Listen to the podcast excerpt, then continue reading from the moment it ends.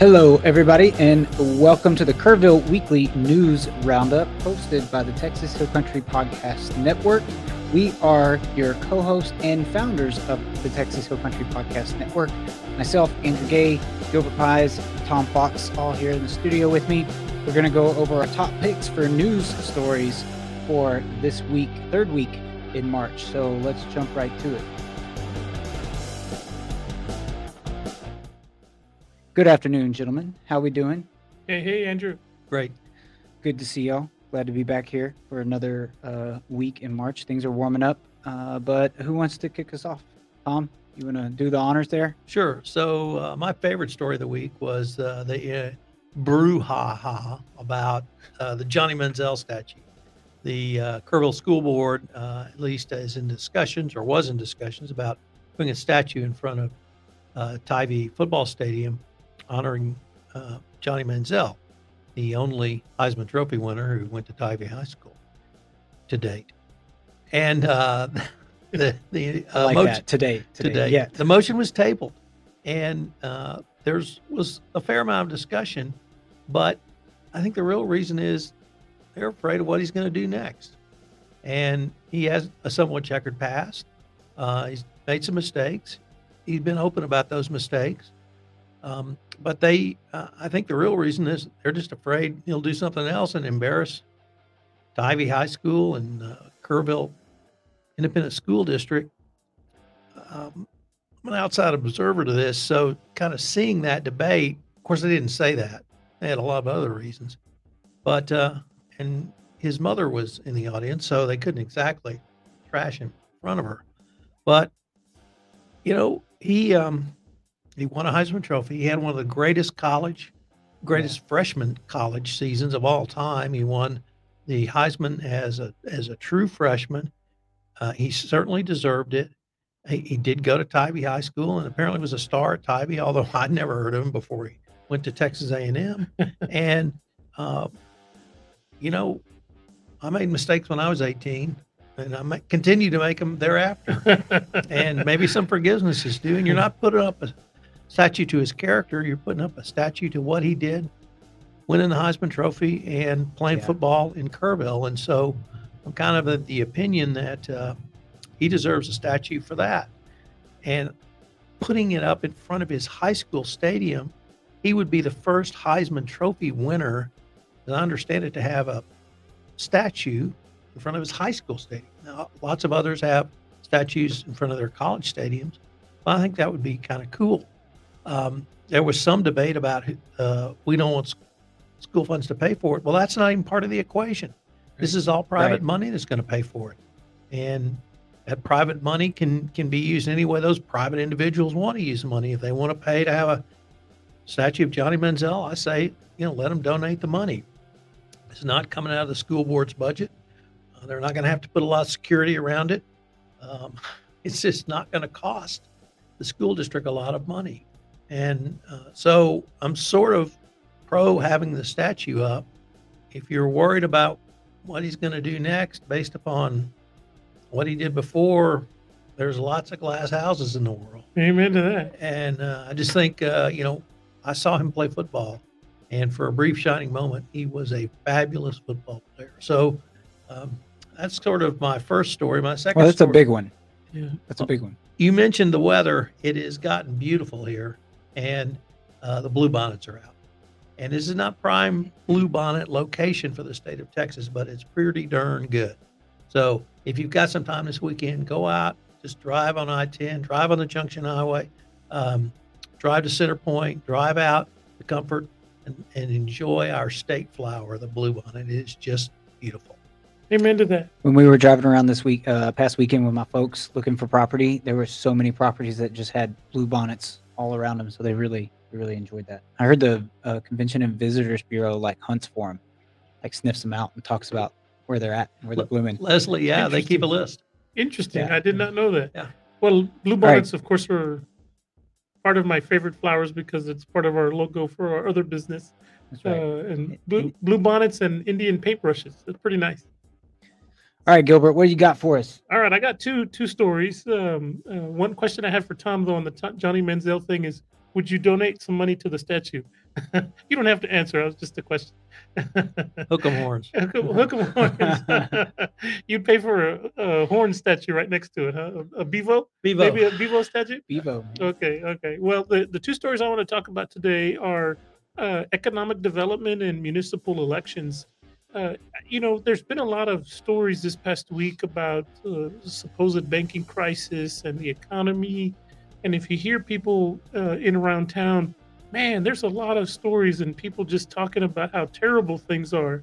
But I would I would submit to you that I think one of the things you need to think about is what what is going on in our local community that's important. And if you look at some of the economic development that's going on right now, things are actually pretty doggone good in Kerrville. Unemployment rate's still pretty low. Uh, so if anybody in Kerrville wants a job or in the in Kerrville community wants a job, they can get one. There's a lot of economic development going on. If you have driven by the old high school slash old middle school on Sidney Baker. It's it's officially gone. It's completely gone now, and there there's actually some talk about uh, new projects that are coming there, and they're they're actually digging, and it looks like they're getting ready to maybe do some foundation type work over there. So not sure exactly what's going in there, but it's a mixed use development from the sign that they have out there. Some amazing things. That's a big piece of property that a lot of good stuff could happen.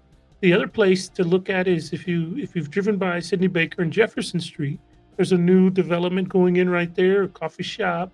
There's several new restaurants coming to town. Freddy's Frozen Custard is coming to the old Jack in the Box. We've got a, a Taco Bell. No, no, it's a it's a KFC and Taco Bell. Taco Bell combination. Yes, going in over there off of Junction Highway. We've got several new car washes, so there should be no excuse for anybody to have a dirty car in Kerrville. Uh, we, we've got one opening up across the road from us here in on uh, Sidney Baker across the river. There's of course already several existing ones, and then one other development I want to mention to you, and, and it, it's not a secret anymore. Um, our, our, friend Brian, Brian Bowers from from Bank and Trust talked about it at the Economic Summit a couple of weeks ago. Uh, the Bank and Trust is a new bank here in town. Uh, they they are opening a they have a branch right now on Francisco Lemos and Thompson, but they have recently purchased the property where the old Sears used to be, across from Whataburger on Junction Highway. They're going to knock that Sears location down and they're going to make a new branch right there. So there's a lot of good, interesting things. Oh, and and a uh, new housing development is coming to town. Uh, according to the Express News, there was a, um, a developer out of Dallas that's coming to Kerrville that's interested in building some more apartments, uh, more multifamily housing units, and some other retail space. Uh, and and that was really really good. So I would submit to you that there's a lot of positive economic things going on out there, and we need to just kind of focus on what's happening in our own little neck of the woods. And there's some good things happening. So I, I would stay tuned for a lot of that. Once we get some more details, we'll we'll share them with you. But the other thing I wanted to mention today, I, I think is important, is municipal elections if you haven't heard, if you live in Kerrville, uh, in May they're having city elections, and and right now there's a interesting dialogue going on among the four candidates running for Kerrville City Council. There's place one and place two that are being uh, that that have candidates in them right now, and it, it's interesting. They're they're out they're trying to out conservative each other. Uh, but I would submit that there's there's two candidates in particular that are really trying to show the other two candidates are not conservative enough, which in a nonpartisan in, race. In a nonpartisan race, and and you know you you look at those things and you say, listen, the city elections don't have D's or R's.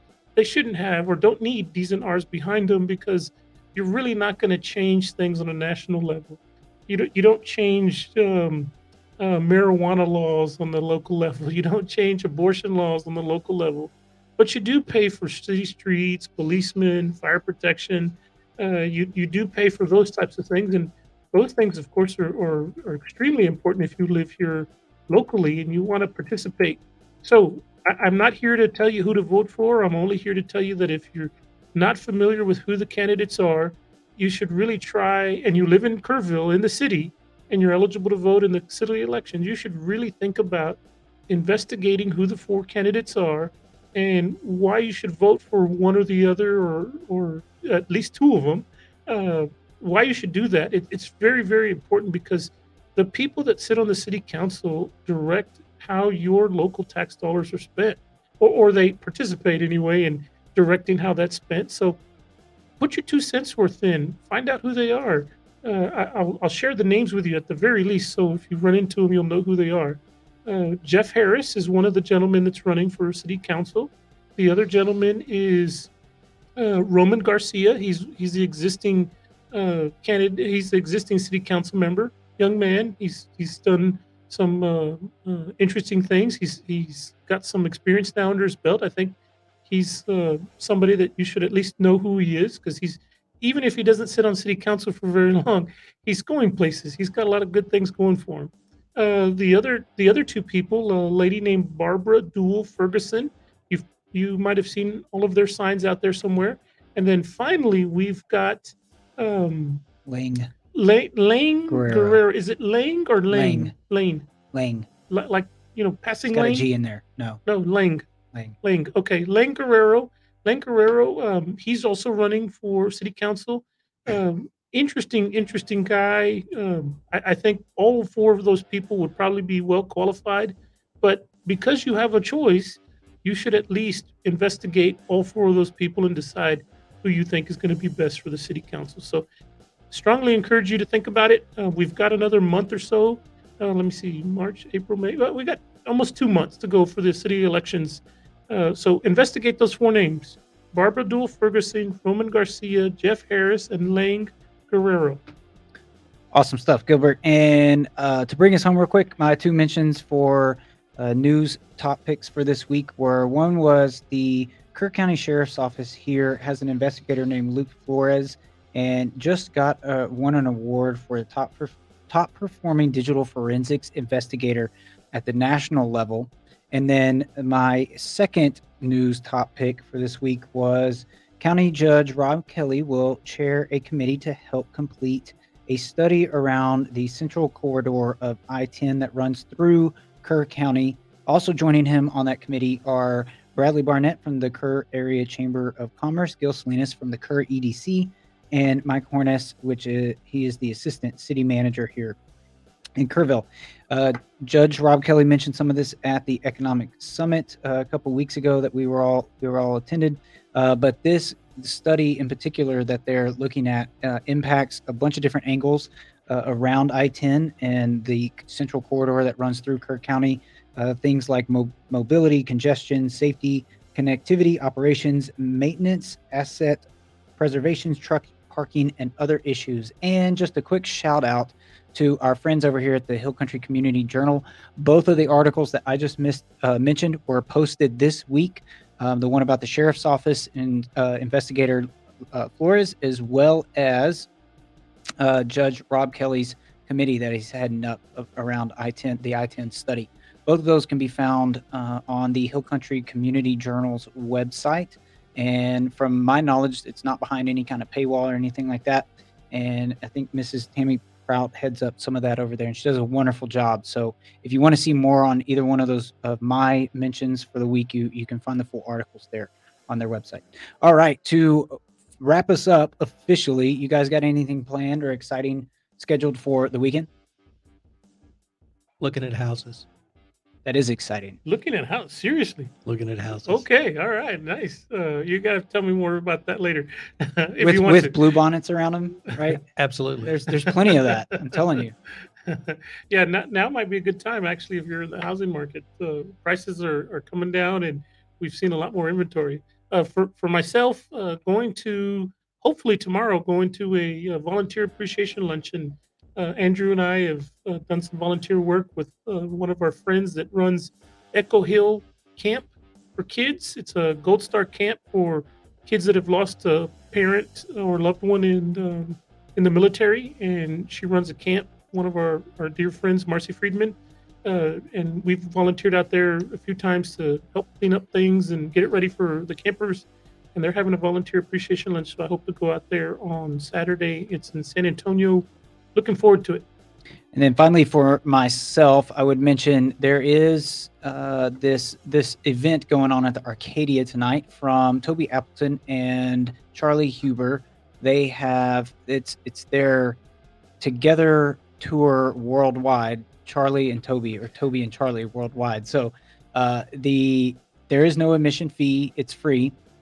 It's at the Arcadia from six to eight tonight, and they marketed it as a way to have a wildly mediocre time. And I think it's just going to be. I think it's going to be fantastic. So it's they're going to be there- mediocre. That's right. They're going to sit up there and play the guitar and tell some jokes, and I think it'll be a great time. Plus, the arcade. This is a great option, uh, uh, opportunity for you to come check out the Arcadia if you have not previously, because there's no admission to get in. It's a wonderful space. They've done a great job renovating and really pushing its presence out into the community lately. So, with that, that will wrap us up for the week, gentlemen. Thank you for joining me as always. Always a pleasure, and we will catch all of you guys back here next Friday. Thanks so much. We'll see you then.